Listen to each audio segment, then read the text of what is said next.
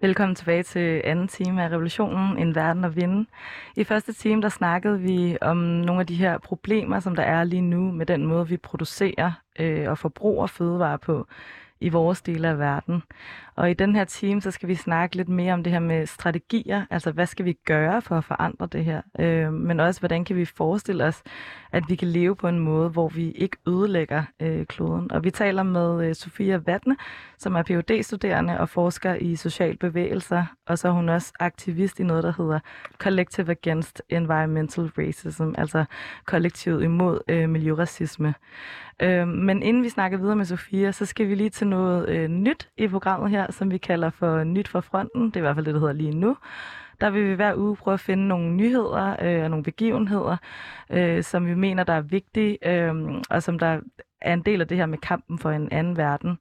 Og den første historie, det var noget, som du blev opmærksom på, Eskil, og det handler om, at der har været arbejdsnedlæggelser øh, ude i Kastrup Lufthavn i weekenden. Det var faktisk også noget af det, som Simon Andersen han sagde. Ja. Så i lørdags, der var der en masse arbejdere, som der nedlag arbejdet i bagagehåndteringen øh, på grund af øh, arbejds- og lønforhold.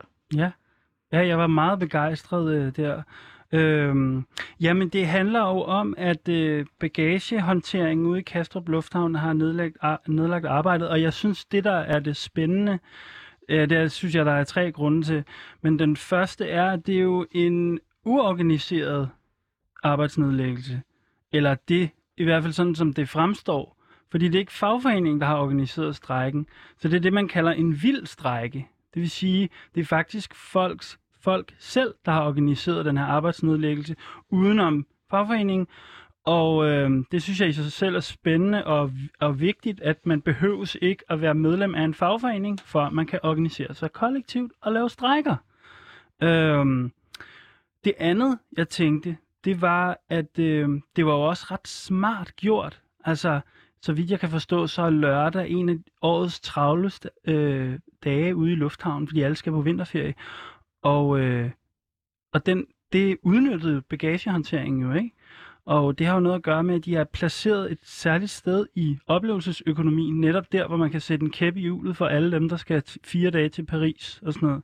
Så det, fun- det fungerer ikke, hvis du skal ud og rejse, og din kuffert så ikke kommer med. Og på den måde, så har de ligesom lavet en effektiv... Lige øh, præcis. Lige præcis. Og det er jo det, der det synes jeg er det allermest spændende ved strækkerne, det er, hvis de har sådan en virkelig vigtig strategisk funktion. Ikke? De blokerer hele, øh, hele øh, hele systemet. Og den sidste, det er jo selvfølgelig, at hver gang der er et fly, der ikke letter fra Kastrup, så er det i en vis forstand en sejr, kan man sige, fordi at dem skal vi jo øh, mestendels holde op med at bruge. Det var det, jeg tænkte. Jeg var meget begejstret, jeg hæppede hele weekenden, og det sidste var jo Søren Pind, han var sur på Twitter, fordi han stod ude i lufthavnen hele weekenden. Han kunne ikke komme afsted på ferie, og jeg har lollet i timevis over det. Jamen, der var også øh, nogle andre øh, der var også nogle andre nyheder, som vi havde taget med. Så så du for eksempel det her med, at øh, det kenianske kommunistparti, de lavede en øh, kampagnevideo, som der gik øh, viralt. Øh, jeg tænker, at vi kan, vi kan lægge linket ud i vores show notes bagefter, hvis det er. Men det var en dancehall-video, mm-hmm. øh, som der ligesom var ledet af det her kommunistparti. Så, altså, og ifølge, ifølge deres egen hjemmeside, så fremhæver deres kamp ligesom at, øh, at det hænger sammen med frihed og kampen for frihed i forhold til øh, at kæmpe mod øh, den britiske kolonisering og imperialisme. Øh, og så så jeg også noget andet sjovt på Instagram, og det var, at der var et, øh, en, en protest i Madrid, hvor der var nogle pensionister, øh, som der her for fem dage siden, de klæder sig ud som nogle bankrøvere for den her serie øh, Papirhuset, eller øh, La Casa de Papel, og iscenesatte et røveri, øh, fordi de var sure over, at deres øh, pension skulle omstruktureres, hvor at nogle af de her penge skulle gives til bankerne. Ja, og det er jo den her øh, selvtillid, vi er lidt er på jagt efter i det her program. Folk, der øh, øh, satser noget og er modige på en eller anden måde. Men øh, nu øh, skal vi tilbage øh, til dig, Sofia Vatne. Ja. Øhm, til det her med, at vi skal snakke strategier, det har jeg jo sådan i det her program, at vi prøver ligesom at tvinge diskussionen fremad mm. til at tænke strategisk. Mm. Så jeg kunne godt tænke mig ligesom at høre, vi har snakket om det her med, med, med problemerne, øh, og det vi allerede berørte lidt i første time, var jo det her med, det, det globale syd i en vis forstand ved noget, vi ikke ved heroppe, på en måde. Så kunne du måske bare starte med at, at sige sådan noget om, hvad, hvad er det egentlig, vi kan lære af de her bundebevægelser her, hvor vi bor? Øhm, ja, altså det, det er selvfølgelig både noget med, at, øh, at der er nogle kulturelle praksiser, som har overlevet i resten af verden, som måske ikke har overlevet i lige så høj grad hos os, i forhold til netop at have et andet natursyn. Øhm, men som sagt, vi har også øh, bundebevægelser i Europa, og Frie Bønder Levende Land gør et rigtig godt arbejde herhjemme, øh, i forhold til netop at, at presse på for, for en anden form for, øh, for madproduktion. Øh, men det er netop det her med at se det, som vi bor på moder jord. Det hele hænger sammen. Så hvordan kan vi både brødføde folk og sørge for, at, øh, at det miljø, vi gør det i, ikke nødvendigvis ikke bliver skadet, men faktisk er bedre, bliver, bliver forbedret af, at vi går de ting, vi gør. Øhm, så der er en, en tilgang til landbrug, som hedder agroøkologi. Øhm, det kan også bare kaldes økologi. Kært har rigtig, rigtig, rigtig, rigtig mange navne. Men det handler i bund og grund om netop øh, at gå væk fra det her med den meget sådan monokulturelle, øh, industrielle form for produktion. Så det er noget med nogle mindre landbrug, det er noget med øh, en respekt for den øh, viden, som der er i de konkrete steder, hvor folk bor. Øhm, man taler tit om agroøkologi og madsuverænitet som både en, en videnskab, hvor man netop laver forskning, øh, både øh, akademiske forskere, men også øh, bønderne selv, der laver forskning på deres øh, jord. Øh, at det også er en bevægelse, netop at man presser nogle af de her større øh, institutioner og organisationer til at, at støtte øh, den her form for landbrug, men så samtidig er det også en praksis, at øh, og man kan ikke fjerne en af de her tre ting uden altså sådan at og, øhm, og gøre det lidt og flad i det, som der egentlig er pointen. Fordi det handler netop igen også om, at, at ting skal kunne deles mere ligeligt, og at der skal være mere ligelig adgang. Øhm, til, hvad man kalder sådan i landbrug, sådan inputs, som både kan være frø, det kan være gødning, det kan være øhm, solskin, det kan være vand, det kan være øhm, alle de ting, som det ligesom kræver i den her øh, proces. Øhm, og jeg tror også, at når vi, når vi snakker om, hvor, hvor vi skal hen, så bliver vi desværre stadigvæk nødt til en gang imellem også at snakke om, hvor vi er. Øhm, og igen, frø er bare et rigtig godt eksempel, fordi at øhm, det, som vi tit kalder som GMO-frø, eller altså sådan genmodificeret frø, eller hybridfrø, hvor vi får den her fortælling om, at det bliver lavet, fordi vi har ikke nok mad, det bliver lavet, fordi vi skal gro mere mad. Øhm, grunden til, at de bliver ændret eller genmodificeret, er jo tit først og fremmest sådan, så de overlever, når man sprøjter med pesticider, at de ligesom er tilpasset pesticiderne, så det netop er sådan en, en samlet pakke, som man køber, men også fordi, at hvis de bliver modificeret, så kan de blive patenteret, og så kan man sælge dem hvert år. Øhm, fordi det var lidt det, som, jeg kan ikke huske, hvem er der sagde det før, men det her med, at hvis du gror din egen ting og spiser det, så er, har du ikke produceret noget ifølge den måde, vi måler vores økonomi lige nu. Bruttonationalproduktet er kun, når vi køber og sælger. Så hvis man som bonde gemmer sin frø til næste år, så har du ikke produceret noget. Hvis du som bonde går ud på markedet og skal købe frø til næste år, så er der et firma, der har tjent noget, og så kører profitten igen. Så det er frem for at tænke på, hvad der egentlig er bæredygtigt, både økonomisk og miljømæssigt, øh, men at, at kigge på sådan, vi bliver nødt til også at, at bryde sammen den her sådan bruttonationalsproduktsmåling af tingene, fordi det er med til ligesom at skubbe til måden, vi øh, producerer på. Og så den anden ting med de her frø, ideen om, at vi ikke har nok mad, at vi skal producere mere og mere, vi er alt for mange mennesker, det er i helt bund og grund løgn. Vi har nok mad, problemet er adgang. Problemet er, at folk ikke har adgang til maden, og problemet er, at meget af den mad, som bliver produceret, bliver ikke spist. Bliver enten brugt til biobrændsel, eller bliver brugt, eller ikke spist af mennesker, bliver brugt til øh, at fodre dyr, så for igen at øge vores øh, kødproduktion.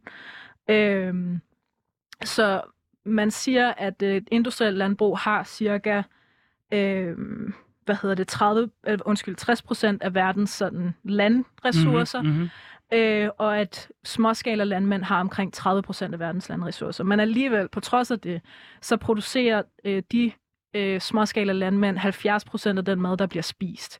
Så det siger igen noget om adgang. At meget af det industrielle landbrug producerer ikke noget, som folk har adgang til, eller folk har råd til, eller som skal spises overhovedet. Det er altså en vigtig myte at slå ihjel her, ikke? Mm. Altså den her forestilling om, at vi bliver nødt til at have det her storskala landbrug, fordi ja. ellers så er der ikke mad nok i verden. Det er løgn. Det, vi, det er ikke rigtigt. Vi bliver nødt til at have storskala landbrug, hvis vi gerne vil have høje profitter. Vi bliver nødt til at have storskala landbrug, hvis at vi skal have høj eksport. Vi er ikke nødt til at have storskala landbrug for at brødføde folk. Man kan også se, øh, der var et, et, øh, sådan et metastudie i Nature. Jeg ved ikke efter pandemien, om vi måske alle sammen er blevet mere bekendt med ideen om et metastudie. Men et metastudie er et studie af andre studier, hvor de ligesom kigger på, hvad har andre fundet ud af at opsummere det. Hvor de netop kigger på det her med forskellen mellem højintensivt storskala landbrug og lavintensivt intensivt småskala landbrug, og man finder igen og igen og igen, at der både er højere øh, biodiversitet, hvilket er godt for miljøet og godt for klimaet. Der er højere diversitet af øh, afgrøder, hvilket giver sig selv. Ofte småskala landmænd bruger nemlig flere afgrøder til at forbedre jorden. Og der er faktisk højere øh, hvad hedder det, høst. Der er flere øh, kalorier, der bliver spist, der er bedre kalorier, der bliver spist. Så hvis, hvis man har et landbrug med flere forskellige mm. øh, slags afgrøder, ja øh, eller det her, du kalder for biodiversitet, så bliver høsten faktisk også bedre, og den mad, vi spiser, bliver bedre. Ja, fordi det, det, det er to forskellige ting faktisk. Så biodiversiteten, det kan fx være et småskala landbrug, så er det nemmere måske lige at have en lille smule skov ude i kanten, hvor der kan være nogle dyr, som bor. Så, og nogle af de dyr kan fx spise nogle af de... Øh, hvad hedder det, insekter, som kan øh, plage en landmand. Øhm, så kan der også være øh, bedre, øh, hvad hedder det, leve, hvad hedder sådan noget, undskyld. Livsomstændigheder, livsvilkår. Ja, for bier for eksempel. Så fordi noget af det, som øh, vi også står med et kæmpe problem lige nu, er bier, som dør på grund af pesticider, fordi mange af de pesticider, vi bruger, øh, er gift for bier. Og hvis vi ikke har bier, så har vi ikke noget. Øh, og så derudover, så er der så også flere slags afgrøder, fordi når du har et mindre landbrug, så kan du ikke, altså du kan ikke producere nok af én ting til at, øh, at tjene nok penge på det, så du gror flere forskellige ting, hvilket også er mere klimasikkert, fordi hvis der for eksempel lige pludselig kommer en tørke, eller lige pludselig kommer en oversvømmelse, så har du højst sandsynligt nogle afgrøder, som kan leve i de omstændigheder. Jeg kunne godt, jeg synes, det er så spændende der. Og jeg, jeg kunne godt tænke mig at i gang sætte den her diskussion om, jeg tænker her, hvor vi bor, mm. vi er så forarmet, hvad angår, for, øh, der er ikke nogen af os, der ved, hvordan man laver mad, faktisk, ja. i vores del af verden. Mm. Så, så øh, det, der i hvert fald bliver slået fast her, det er, vi skal lære at lave mad igen. Mm i ja. vores del af verden. Absurd nok, fordi der bliver produceret hvad er det, et eller andet 30 millioner svin om året eller et eller andet. Men der er ikke nogen danskere, der ved, hvordan man får en kartoffel til at gro. Øhm. Og det hænger måske sammen med, altså når du siger, at vi skal, vi skal lære at lave mad igen, så hænger det lidt sammen med det her med, at vi skal snakke om strategier øh, mm. i den snak, vi har nu. Altså så hvordan, hvordan kan man overføre nogle af de her ting, du siger, mm. nogle af de her erfaringer fra, fra sm- småskala landbrug yeah. øh, til strategier, hvis man ikke nødvendigvis er en bonde? Ja. Okay. Jamen, jeg har noget, jeg gerne vil tilføje i diskussionen i hvert fald, og det er det forhold, at der nok er flere i vores del af verden, der skal have hænderne ned i jorden mm. og begynde at øh, prøve at se, om man kan få, få det der med at dyrke øh, kartofler og gulerødder til at fungere for en. Eller hvad tænker du om det der forhold mellem, at øh, det virker som om, at, at der, hvor du har lavet din forskning, der, der har mange flere mennesker en forbindelse til det at lave mad, end her, hvor vi står i det her radiostudie. Ja, men, men det er igen tilbage til de der ting, som både er ens og forskellige på global plan. Fordi noget af det, som vi kan se overalt, er jo, at det bare er lav status at være bonde. Generelt. Øhm, og så er der selvfølgelig det globale syd, og der er mange ting, der er forbundet med, med kolonielle traumer, hvor folk har været tvunget til at være i markerne på en måde, som ikke øhm, Altså ikke, så der er mange, der også forbinder det med noget negativt og med tvang.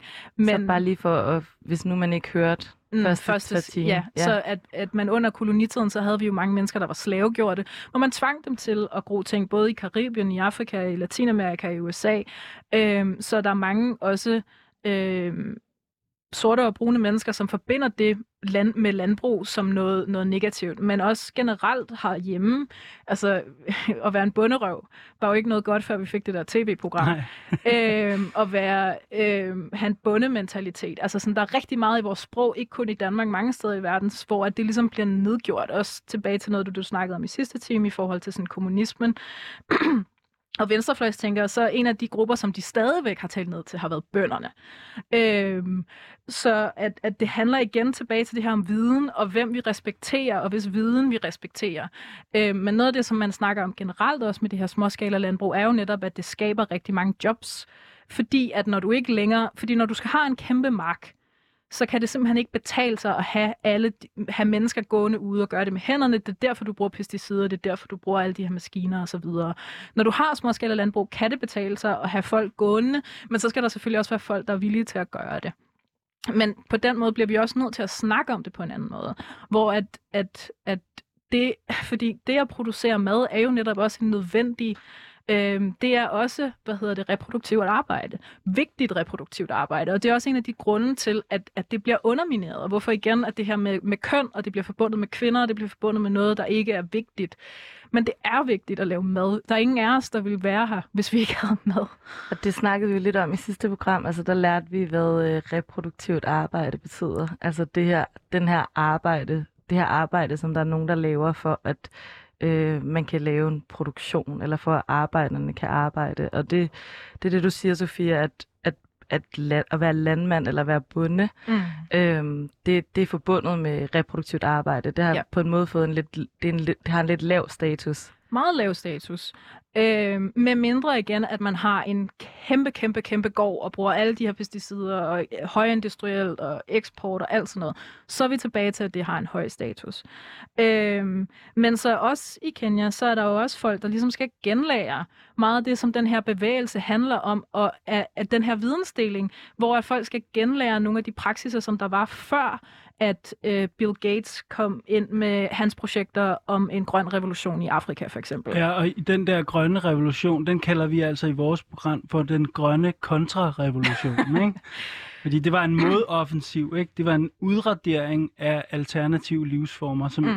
som på en eller anden måde øh, prøvede at afvise markeds- og vareliggørelsen af deres liv. Ikke? Hvad er det, I snakker nu om er nu jeg her? forvirret. I snakker om, du sagde Bill Gates. Ja. Ja. den grønne revolution, det er det, det, som jeg snakkede om i Indien før, hvor man kommer med de her øh, høje, altså sådan med, hvad hedder det, patenterede frø og pesticider. Så det er den grønne revolution. Det er mm-hmm. det, de Mhm. kalder den. Ja, Øh, så det, du snakker om, det må så være de bevægelser, som kæmper imod det. lige præcis. Okay. Lige præcis. Super. Ja. Øh, Men hvorfor var det, du nævnte Bill Gates, Sofia? Du sagde, der er nogen, der skal genlære i Kenya. Jamen, fordi at, at der har ligesom været den her idé om, også altså i det meste af verden, at øh, GMO-frø, pesticider, industrielt landbrug, eksportorienteret er det bedste. Det er den eneste måde, vi kan brødføde os på. Det er den eneste måde, vi kan tjene penge på som landmænd. Øh, det er den måde, vi skal gå frem. Så har der selvfølgelig stadigvæk på global plan, uden for det globale nord, langt flere, der ikke har groet på den måde, end der er i det globale nord.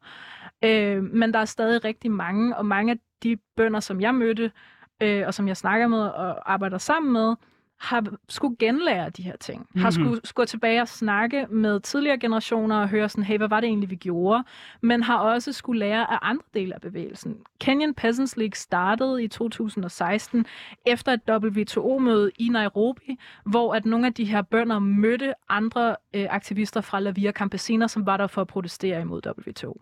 Så noget af det, som helt fundamentalt er en del af den her bundebevægelse, som øh, lige nu er i jeg tror, det er 81 lande.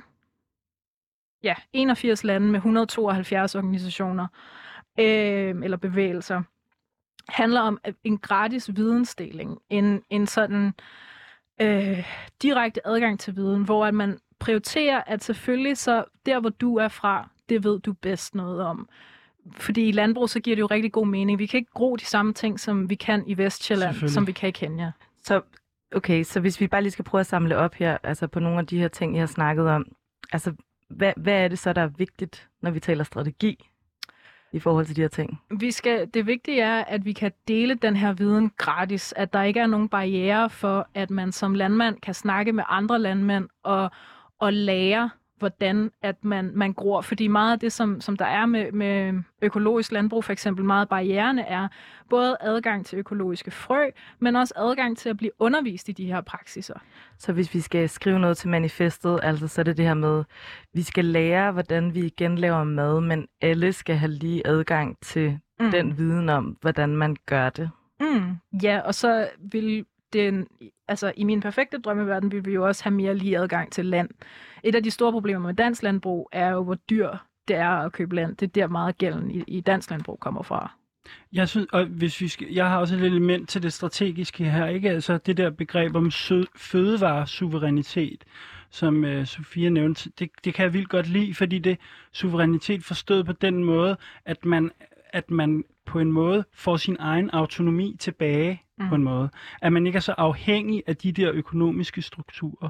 Så det du mener, det er bare, når du siger fødevaresuverænitet, at vi skal lære, altså den mad, vi dyrker, må vi selv bestemme, hvad vi gør med. Lige præcis, og det gør, at vi for eksempel kan lade være med at arbejde noget. Nogle gange, nogle gange skal vi måske også arbejde noget mere, men vi kan, vi kan i langt højere grad bestemme over vores eget liv, hvis vi ikke skal, hvis vi ikke skal i netto. Altså, hvis vi slipper for at skulle ned i netto og få adgang til vores mad, så slipper vi også for at skulle sælge vores arbejdskraft, og så kan vi på en eller anden måde i højere grad løsrive os fra nogle af de der øh, abstrakte strukturer.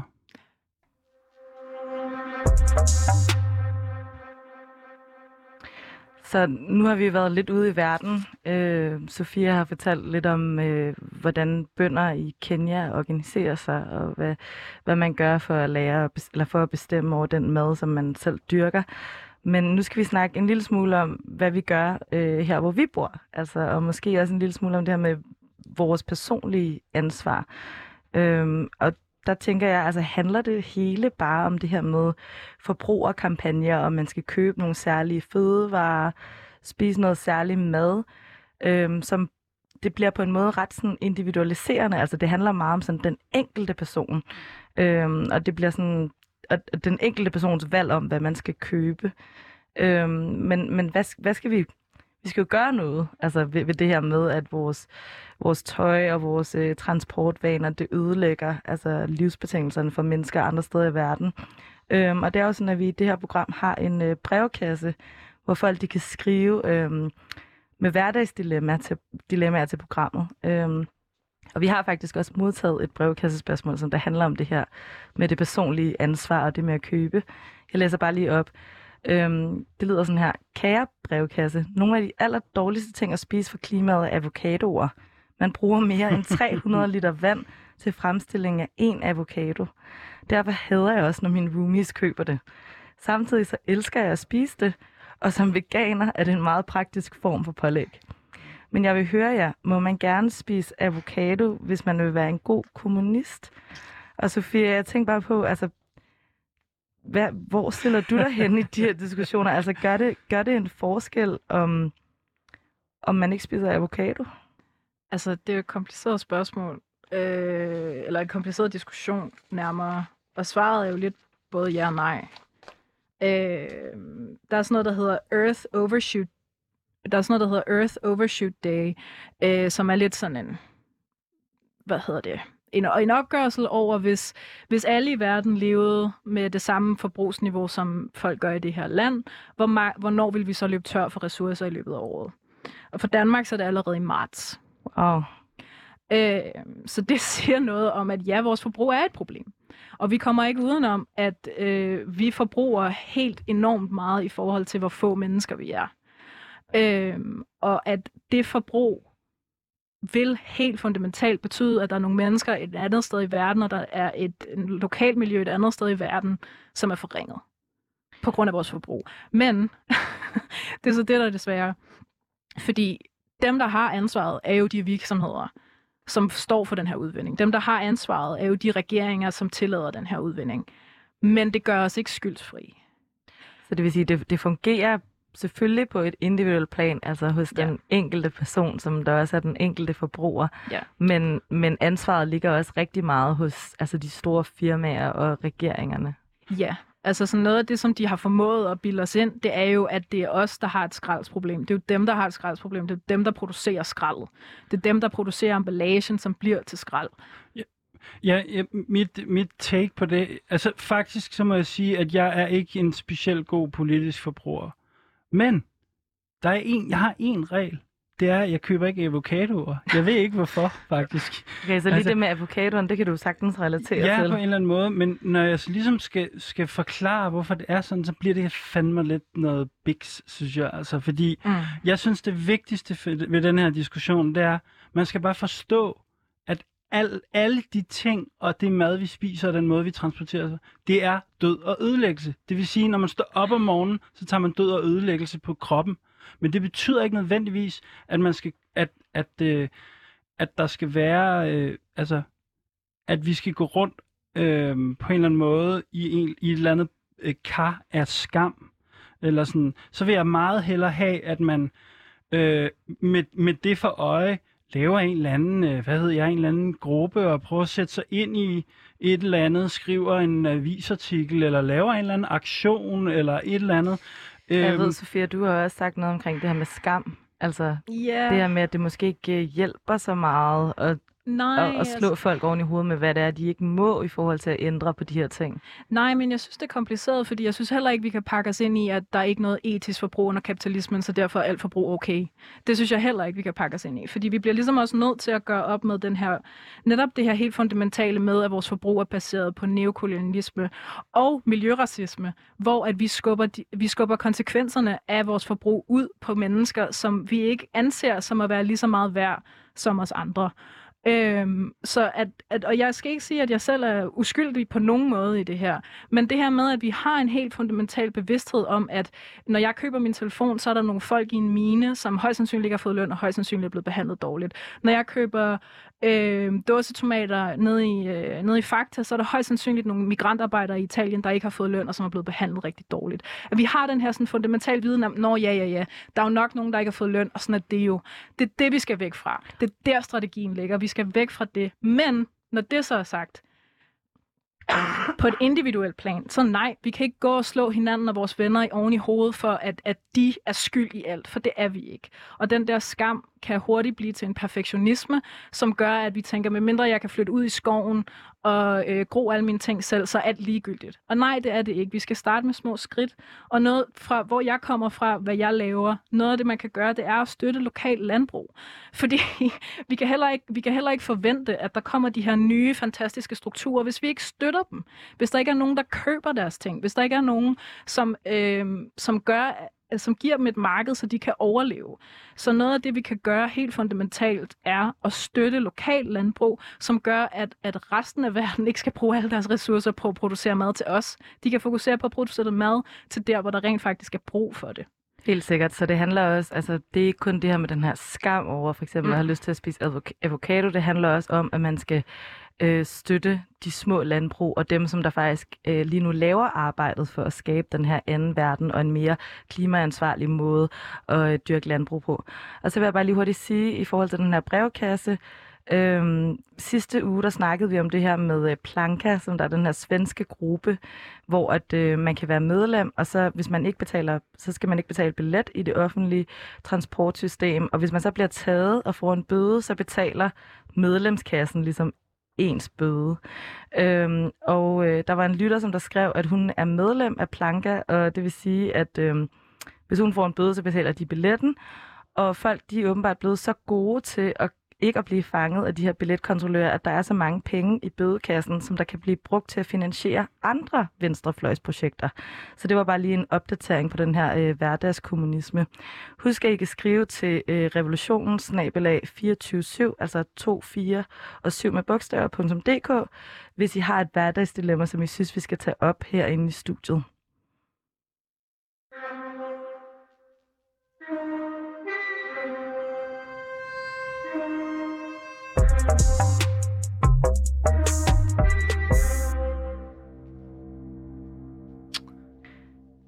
Ja, nu har vi jo talt øh, om de her erfaringer fra verden, og vi har diskuteret lidt, hvordan vi skal tage det med hjem. Ja, jeg kunne godt tænke mig Skal vi ikke, øh, skal vi ikke prøve at få nogle stemmer ude fra virkeligheden?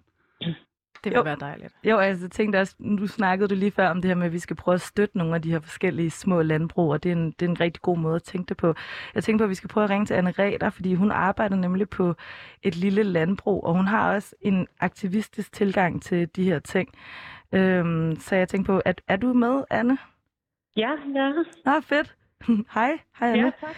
Hej. Øhm, jamen, øh, vi, vi snakker jo lidt om det her med madproduktion, øhm, og nu har vi talt om nogle bønder andre steder i verden, som der dyrker jorden på en måde, som der ikke øh, smadrer øh, jorden på samme måde som øh, de her andre storskala landbrug eller industrielle landbrug.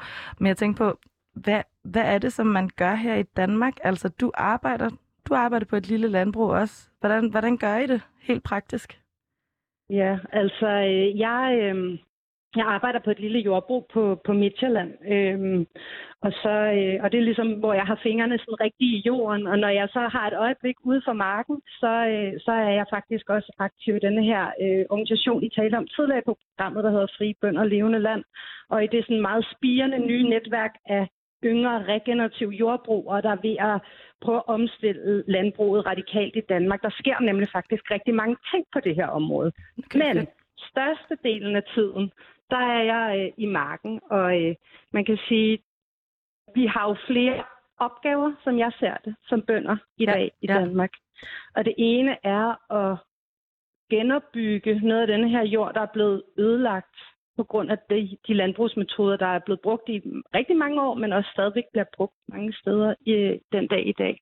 Og så samtidig at skabe noget nyt. Og det handler om at skabe noget bedre mad, øh, og også skabe noget mere fællesskab omkring den mad, som vi spiser. Øh, rigtig meget, som handler om at øh, blive bedre til at relatere os til den mad, fordi jeg tror, den vej igennem vil vi også blive klogere på vores relation til øh, økosystemer, natur. Så altså, du siger, det første, det handler på en eller anden måde om, om selve jorden. Altså, at øh, Ja. vi, skal, vi skal på en eller anden måde være med til at genopbygge jorden. Ja. Øh, hvordan, hvordan gør man det? Ja, det er et godt spørgsmål, og der er jo i høj grad det her med at trække på erfaringer udefra, også erfaringer her hjemmefra. Men det, som, som er helt basalt, og som jeg nogle gange glemmer at sige, det er ingen gift. Gift slår liv ihjel. Og det, der ligesom er i fokus, når vi skal kigge på at genopbygge jorden, det er mere liv i jorden. Øh, fordi mikrolivet i jorden, og det er en mega spændende verden, som jeg synes, I alle sammen skal dykke ned i og læse om, øh, men også ret nørdet. Øh, men det mikroliv, der er i jorden, er med til at sørge for, at planterne kan gro på en sund måde, øh, og så også blive nærende, kan man sige, for os. Øh, og indgift, når vi øh, pløjer, øh, så ødelægger man også det her mikroliv i jorden. Så derfor skal vi nå i retning af at kan man sige, bearbejde jorden så lidt som overhovedet muligt. Og så var der det her, du sagde med øh, fællesskab, og det her med, at man skulle have en relation til maden. Hvad, hvad, hvad, Mm. hvad mener du med det? Nu er det ikke for at forhærlige, hvad man kan sige sådan i gamle dage, men, men jeg tror, øh, når man snakker om, at mad kommer øh, tættere på, øh, på, på der, hvor man bor, øh, og man kender måske til både, hvor det kommer fra, hvordan det er dyrket, og øh, hvem der har dyrket det, så øh, tror jeg også, man, at det bliver vigtigere for en at drage omsorg, øh, når man dyrker den her mad. Altså forstå, hvordan, hvordan kan vi drage omsorg for naturen, i den proces, det er at dyrke maden. Så jeg ved, at Øh, øhm, på det landbrug, lille landbrug, som, hvor du arbejder, der inviterer I også lokalmiljøet til at komme, og det er meget dem, I sælger, øh, I sælger Ja, mad kon- til. helt konkret ude hos os, der, øh, der øh, afsætter vi de fleste af vores øh, grøntsager øh, helt lokalt i lokalmiljøet til øh, lokale folk, der bor der, øh, familier, øh, og så også til en lokal efterskole, en lokal restaurant. Og, øh, og det betyder simpelthen, at særligt dem, som bor lige omkring, de kommer faktisk og henter tingene på gården. Mm. Det betyder også, at både dem, der arbejder i kantinen på efterskolen, og dem, der går på efterskolen, at kokkene, men også dem, der bare kommer og henter deres grøntsager hos os, de kan gå igennem marken, og de kan se, hvordan har vi dyrket de her grøntsager, de kommer og henter. De kan snakke med os, som har dyrket det, og vi kan ligesom kigge mere på, hvordan kan vi blive endnu bedre til at øh, passe på jorden, mens vi øh, dyrker de her grøntsager til dem. Det, det giver rigtig god mening. Det var virkelig fedt, at vi måtte øh, ringe til dig og høre, hvordan I gør øh, Ja. derude i virkeligheden. Ja, tusind tak. Nej. Ja, tak for Jamen, det. det Hej, Anne. lidt. Glæder mig til at Hej. følge jeres arbejde. Hej. Ja, tak. Hej. Ja, det var, øh, der var noget, der var faktisk nogen, der var ved at lave kommunisme ude i verden, hvis man må være så fri. Så, og det, jeg tænkte på, det var ligesom også, øh, vi startede lidt programmet med den her, sådan, den her faktisk sådan lidt, næsten lidt dystopiske, Mm. det her med øh, sloganet for det her program, det er, at vi har en verden at vinde. Mm. Men nu viser det sig faktisk allerede i andet program, at den verden er faktisk ret smasket, altså. Sådan, øh, hvor, hvor, altså, hvad stille, og det, det er jo for at snakke om det her spørgsmål omkring utopi og fremtid, og hvor, Mm. altså det der med alt det her begær om, at vi vil slås for et andet liv og sådan noget, hvor, Ja. hvor stiller du dig i det, i det her ret, sådan, øh, hvad skal vi kalde det, øh, det er nogle ret svære omstændigheder. Det er et stort problem, vi står overfor, eller forstår du, hvad jeg mener? Ja, altså jeg synes, når man, når man beskæftiger sig med landbrug og småskala landbrug, så er det både noget, man bliver ekstremt pessimistisk og ekstremt optimistisk af. Fordi netop som vi lige hørte, så sker der rigtig meget. Og det har der gjort længe. Øhm, og der er rigtig meget sej aktivisme, og folk, der alle, vi har allerede alle de løsninger, vi skal bruge. Så på den også fedt. måde er det rigtig optimistisk. Det, der gør en pessimistisk, er, at på trods af, at vi ved, at det her virker, på trods af, at flere og flere øh, altså FN's organisationer, som anerkender, at det er de her løsninger, der virker, bliver vi stadigvæk ved med at gøre det modsatte. Selvom at det er, det er også billigere, når du ikke skal betale for alle de her inputs. Altså sådan, der er så mange forskellige fordele. Øhm, det er virkelig frustrerende. Og det kommer jo igen tilbage til den her fortælling med, at vi har en idé om, når man mere teknologi, godt. Og det er ikke fordi, at økologisk landbrug er imod teknologi tværtimod, eller imod videnskab tværtimod, men at vi bliver nødt til ligesom at komme væk fra de her myter om, at vi ikke har nok mad, de her myter om, at den eneste måde at gøre det på er industrielt. Men jeg tror også, altså som der lige blev sagt, netop det her med sådan at have et forhold til maden, og jeg tror netop igen, det der advokadospørgsmål er et rigtig godt spørgsmål, fordi det handler om, Hvordan tænker vi forbrug? Hvad er et godt liv? Hvor, hvor meget har vi brug for, for at have et godt liv? Hvor at, at kød, ligesom avocadoer, jo er et luksusprodukt, ikke i forhold til sådan, hvad det må koste, eller vil adgang til det med et luksusprodukt i forhold til, det kræver rigtig mange ressourcer at lave. Og så skal vi måske igen tilbage til, i som der blev sagt i de gamle dage, hvor det ikke var noget, vi spiste hver dag. Det var noget, vi gemte til, til når vi lige havde haft en god periode, eller vi skal fejre noget stort, eller altså frem for, at, at vi skal have alle de her produkter, der kræver rigtig meget at producere hver evig eneste dag. Og det er selvfølgelig både mad, men det kan også være alle mulige andre ting. Altså, øhm, og det, det, det er virkelig vigtigt at snakke om, fordi at, at det er den her idé om forbrugerisme, som, som, som gør, skaber mange af vores problemer. Så vi bliver også nødt til, specielt i det globale nord, at tale om, hvad er et godt liv, og hvad har vi brug for? Og det er jo på en måde også lidt det, vi gør i det her program. Det er jo, Mm. vi har jo slået stort brød herop, og, øh, slået stort brød op her, hedder det. Men det, jeg kom til at tænke på, det var, at jeg har prøvet nogle år i træk at abonnere på sådan en øh, madpose, som kommer fra en af de her regenerative landbrug. Ikke? Mm. Og vi har snakket lidt om det der med regenerativ landbrug, men en af de ting, i forhold til det der med at snakke strategisk og utopisk, Mm. en af grundene til, at man skal købe sådan en, øh, så får, den måde det fungerer på, det er, at man hver uge øh, får nogle øh, grøntsager, øh, man kan hente dem et eller andet sted i byen eller et eller andet. Men det man har gjort, det er, at man har betalt for dem På øh, forhånd. på forhånd. Ja. Det vil sige, man ved ikke, hvad man får. Mm-hmm. Øh, man ved heller ikke, hvor meget man får. Men det man ved, det er, at dem, der producerer fødevarene, Mm. øh, de har sikkerhed for, Mm. at øh, den her lille geschæft, den faktisk kan løbe et helt semester. Ja. Så det man gør med den her, øh, det her system, det er også, at man spreder risikoen ud, Ja. så dem, øh, der producerer maden, ikke står med al risikoen øh, ved, der kan ske meget, en storm eller en oversvømmelse eller et eller andet. Ja. Ja. Nej, forbrugerne er med til at tage en del af risikoen i den forstand, at man jo, hvis det bliver en dårlig høst, så får man ikke så meget mad, mm. øh, som man ville få, hvis man fik en rigtig god høst. Men det, det gør, det er, at det laver en forbindelse mellem ja, mig, som bo, har boet hele mit liv i København, og så dem, der faktisk producerer maden. Og, og forbindelsen er faktisk ret kort. Ja. Og det sidste, jeg vil sige i forhold til sådan strategi og utopi, det er, man får også nogle underlige madvarer. Fordi Mhm. man kan jo ikke bare... Man, altså, der er jo ligesom det, og der er årstidens grøntsager, så det, det er også en erfaring af, Mm. at man kan lære en hel masse. Det lyder lidt banalt og sådan lidt, måske lidt, ikke. måske lidt hippieagtigt eller et eller andet, men, det, men kommunisme handler også simpelthen om at lave noget ny slags mad, så, som er Og den mad, vi skal spise Og jeg øh, tænkte også efter på det her. Eskild, kan du, kan du ikke prøve at fortælle lidt mere om, sådan, hvorfor, hvorfor er det her et, et godt liv? Eller sådan, hvis vi skal snakke uto, utopisk på en eller anden måde. Hvorfor er, det, hvorfor er det et fedt liv på mange måder, det her med, at man får en relation til dem, der har lavet ens grøntsager, eller man får den her øh, kasse, hvor man ikke kan bestemme, hvad man skal have til aftensmad.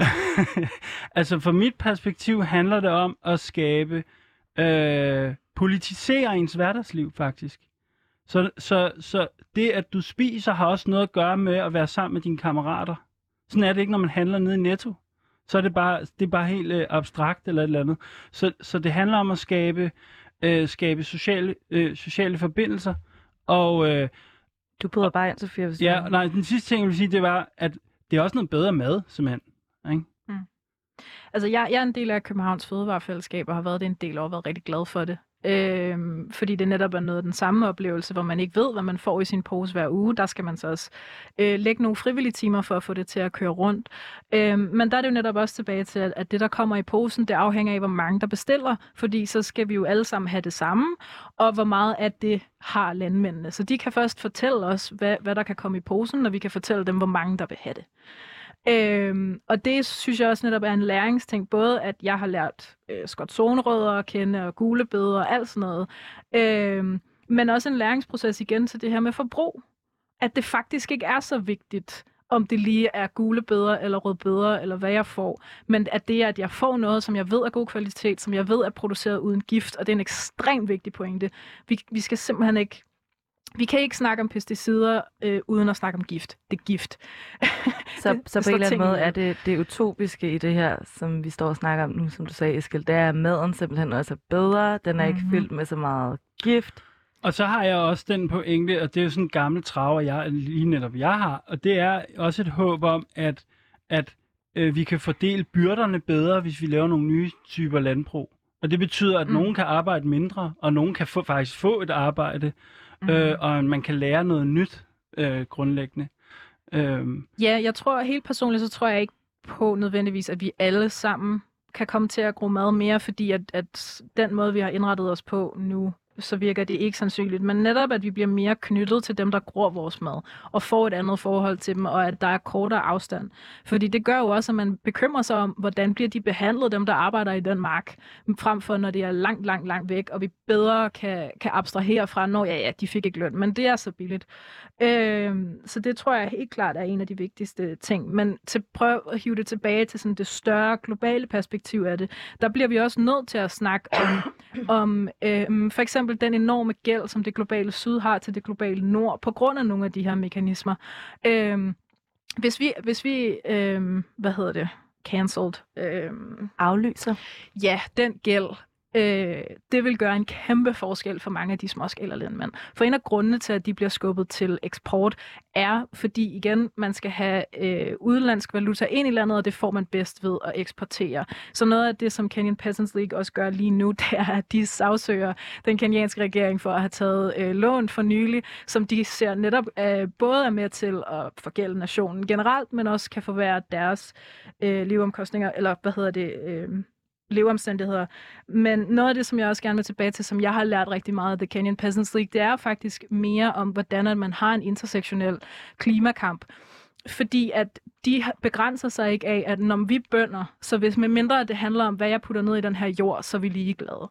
Så øhm, under pandemien for eksempel, da der var mange af de børn, som øh, lever i deres nærmiljøer, som for eksempel ikke havde adgang til en computer, og derfor ikke kunne få online undervisning. Så det, det gjorde, det var, at de sagde sådan, okay, men vi kender nogle lærere, vi kender nogle elever, der har brug for det. Vi kan være mellemmanden mellem, øh, at vi leverer, øh, at de eleverne skriver opgaver, og vi giver det til læreren, som retter det også den vej rundt. Øh, det kan også være, at de har for eksempel øh, samlet penge ind til familier, som har mistet deres job på grund af øh, covid. Lige nu samler de penge ind til at betale øh, skole, hvad hedder det, øh, hvad hedder det? Skole, altså tuition, Ja, hvad lige det? præcis. Skole, afgift for at gå i skole. Ja, fordi det er ikke gratis at gå i skole. Øhm, og de samlede også penge ind sådan, til sådan nogle helt konkrete små feministiske ting, som øh, bind, menstruationsbind, fordi at det, var, det kunne man simpelthen ikke have råd til, på grund af, at man havde mistet sin indkomst ved pandemien. Øhm, så det her med at tænke, når man, hvad er det, mit, min, mit nærmiljø har brug for? Og så det er en del af min kamp, fordi det hænger sammen. Så det her med, at øhm, når du siger, at de tænker intersektionelt igen, det her med, at sådan, jamen, deres kamp i forhold til sådan der, at være et regenerativt lille landbrug, Mm-hmm. øhm, som der ikke skal betale for deres øh, øh, hvad hedder det? Frø. frø. Ja. Øhm, det hænger også sammen med altså, andre kampe, som der er i deres nærmiljø, som, Ja. som øh, det ved jeg ikke, unge, der ikke har råd til at betale for at gå i skole, Ja. som der ikke har en computer. Det hænger sammen med, igen på et nationalt plan, den her gæld, der bliver taget. Det hænger sammen med, øhm, hvordan kvinder generelt bliver behandlet. Fordi det, det handler om, at vi skal igen leve bedre liv. At vi skal øh, kæmpe for en bedre verden. og den bedre verden handler ikke kun om landbrug, den handler om mange ting. Og sådan, jeg vil også bare lige hurtigt tilbage til øh, Collective Against Environmental Racism, hvor at der i efteråret blev kørt en kampagne i forhold til øh, ghettoplanen som racistisk miljøsvineri, hvor det netop også igen handler om det her med at kigge på det holistisk. Ja, Altså, nu, bliver vi, nu tror jeg faktisk, vi bliver nødt til at forklare det her. Ja. Altså ghettoplanen, det her med, at vi har en, en ghetto-lovgivning i Danmark, som der betyder, at folk, som der bor i sociale boligområder, der er nogle andre regler, der gælder for dem. Øh, og hvad kan man sige, konsekvenserne af den her lovgivning, det handler om, at ikke-vestlige indvandrere efterkommere er dem, som der definerer, om et område er en ghetto. Og hvis Ja. ja. du er blevet stemplet som en hård ghetto, så, skal du, øh, så kan du blive tvunget til at flytte fra din bolig, fordi at øh, der er en masse boliger, der skal rives ned. Men du kan også øh, risikere at øh, blive straffet dobbelt så hårdt mm. mm. øh, som andre, hvis du begår en forbrydelse i det her område. mm. Og der er en hel masse andre ting, Ja. som man kan sige, som den her ghettoplan, den rammer. Ja. Ja. Og det du siger, det er, at I har et kollektiv, som der handler om miljøracisme, og I beskæftiger jer også med ghetto-lovgivningen. Ja, mere for, at vi snakkede om, hvad skal man øh, kigge på i forhold til miljø- og kommunalvalget. Og det her er en lovgivning, som de enkelte kommuner skal, øh, skal implementere. Og der, lige nu så står 3700 funktionelle og beboelige boliger til at blive nedrevet. Og de skal jo bygges igen, og der skal man bruge rigtig mange ressourcer, der skal man bruge rigtig mange materialer, der bliver udledt rigtig meget CO2, når vi skal bygge det her op. Og det er jo igen, hvem er det, det rammer? Det er selvfølgelig primært øh, symbolpolitik, det tror jeg, der er mange, der er enige om. Øh, men det er også en kæmpe klimabelastning. Det er noget klimasvineri. Fuldstændig. Det er miljøsvineri. Og nu skal vi øh, simpelthen skynde os videre til det, som der er. Vi skal, vi skal, lige, have, vi skal lige runde det her manifest, inden vi, Ja, det- det øh, inden vi siger farvel ja. i dag. Ja. Har I, har I nogle punkter? Jeg har skrevet lidt ned. Hvad med dig, Sofia? Har du... Øh... Altså, jeg har alt vi for har- mange noter, så jeg tror måske Jamen, bare, vi, vi har jo den her idé om, at vi skal samle punkter ind til et manifest. Mm. Øh, og altså, jeg har noget med det der med natur, altså det, det der forholdet mellem natur og menneske. Mm-hmm. Det tænkte jeg var lidt vigtigt. Mm-hmm. Altså, det var, det, vi- var vi ikke inde på det i første time allerede? Altså det der med, at øh, den kommunistiske øh, tradition har en eller anden form for broget... Sli- der er lidt slingerkurs her i hvert fald, ikke? Så man kan sige, at, at øh, ja, kommunisme er...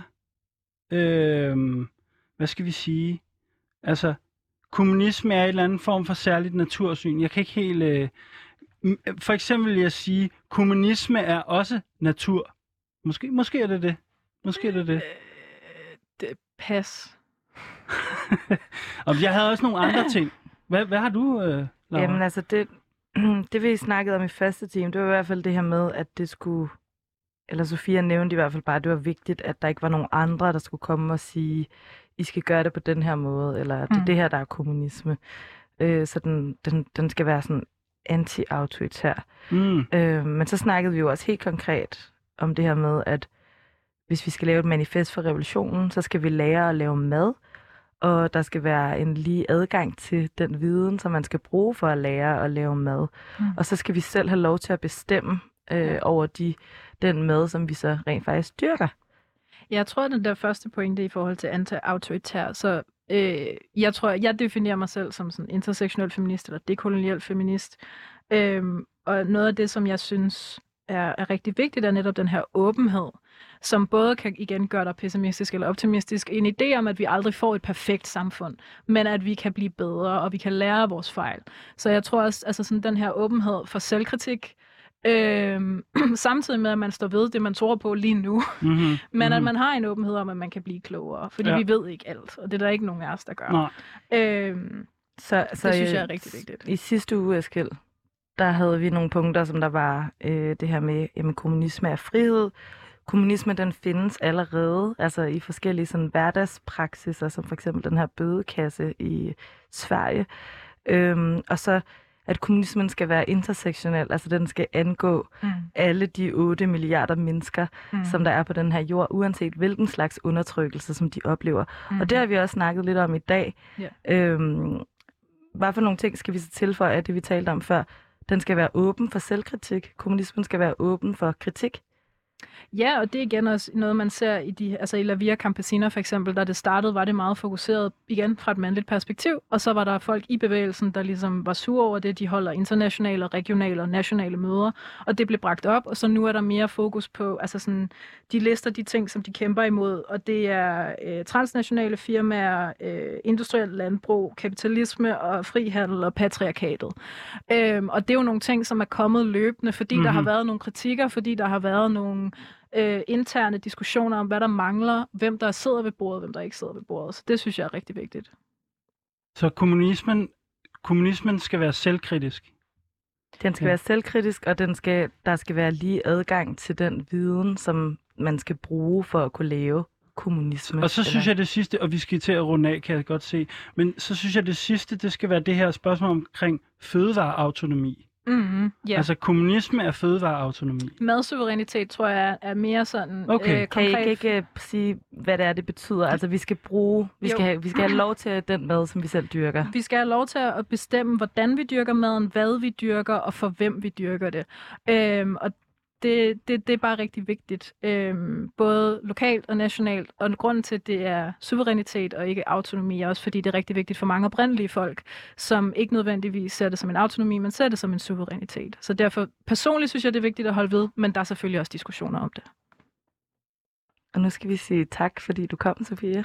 Vatne. Tak, fordi I ville have mig. Ja, tusind tak, fordi du komme. Må jeg anbefale noget hurtigt? Øh, der er et interview med en fra Kenyan Peasants League, som Noah har lavet øh, i deres podcast, som er virkelig god, der hedder Er der mad nok til alle? Øh, de har også lavet et interview med nogle af mine andre kammerater fra Collective Against Environmental Racism, som er rigtig god. Og så Bridge Radio lavede også et interview med øh, en fra Kenyan Peasants League, hvor de snakker om food sovereignty, eller madsuverænitet, og øh, global neokoloniale strukturer, som jeg rigtig meget vil anbefale, at man lytter til. Det var en, det var en masse gode anbefalinger her lige på falderæbet. Øhm, men øh, Eskild, vi skal jo lige hurtigt, øh, inden, vi skal, inden vi skal videre til nyhederne, på en skala fra 1 til 10, altså hvor ligger du så efter programmet i dag? Altså hvor at, at et af det her med at, at være øh, totalt opgivende og bare vente på den store apokalypse, og et der er at starte dit eget øh, bunde, bundesamfund i morgen. Hvor ligger du så? øhm, jeg synes, det var fedt, at vi fik, øhm, vi fik det her øh, perspektiv øh, udefra, for, i, dobbelt, i dobbelt betydning, dels fra det globale syd, men jo også ude af det her studie, øh, altså øh, dem, der faktisk laver mad, fik vi øh, hul igennem til. Det, var, det synes jeg var vildt optur, og at det giver mig noget begejstring. Folk er faktisk i gang med at restaurere jordkloden. Det er da super optur. Det er super vigtigt, at der er nogen, der er gået i gang med det. Øhm, men jeg tror også, at øhm, det er også lidt nedslående. Altså, den verden, vi, vi øh, overtager efter revolutionen, den er ret ødelagt, altså. Så, øh, så altså, øh, hvad kan man sige, kommunisme er, nu kommer man til at tale i sådan manifest, øh, manifestlingo, men kommunisme er også en oprydningsopgave, simpelthen. Det må vi tage med via, videre, så måske en se, sekser. 6. Du ligger på en 6'er. Ja, og så kan jeg bare lige sige, at øh, du hedder jo Eskild Halberg, øh, og jeg hedder Laura Henna Blankholm, og i regien der har vi Felicia Sar, og vores øh, redaktør hedder Rebecca Nørum.